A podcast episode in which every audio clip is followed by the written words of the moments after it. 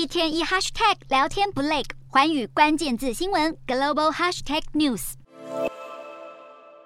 二十六号美股开高走低，连续第五个交易日收黑。其中道琼工业指数今年初一度创下近三万六千八百点的历史新高，之后一路向南。尽管暑期反弹却是昙花一现，二十六号勉强收在两万九千点之上，却已经是累计回档超过百分之二十，是新冠疫情爆发以来首度遁入技术性熊市，加入了先前标普五百还有纳斯达克指数的行列，接连破底。分析指出，在通膨居高不下、联准会积极升息放鹰的背景之下，让美股失去宽松货币的政策支撑。二十六号，不止台积电 ADR 下跌超过百分之一，恐慌指数 VIX 也冲高，一口气飙破了三十二关口。此外，美国债市疲软也拖累股市，美债十年期殖利率攀升到百分之三点九之上，写下超过十二年以来新高。美债两年期殖利率也创下了连续十三个交易日上涨。另一方面，标普五百指数十一大类股就有十个下跌，并且由房地产和能源板块领跌。其中，石油公司埃克森美孚还有雪佛龙对标普五百指数的拖累最大。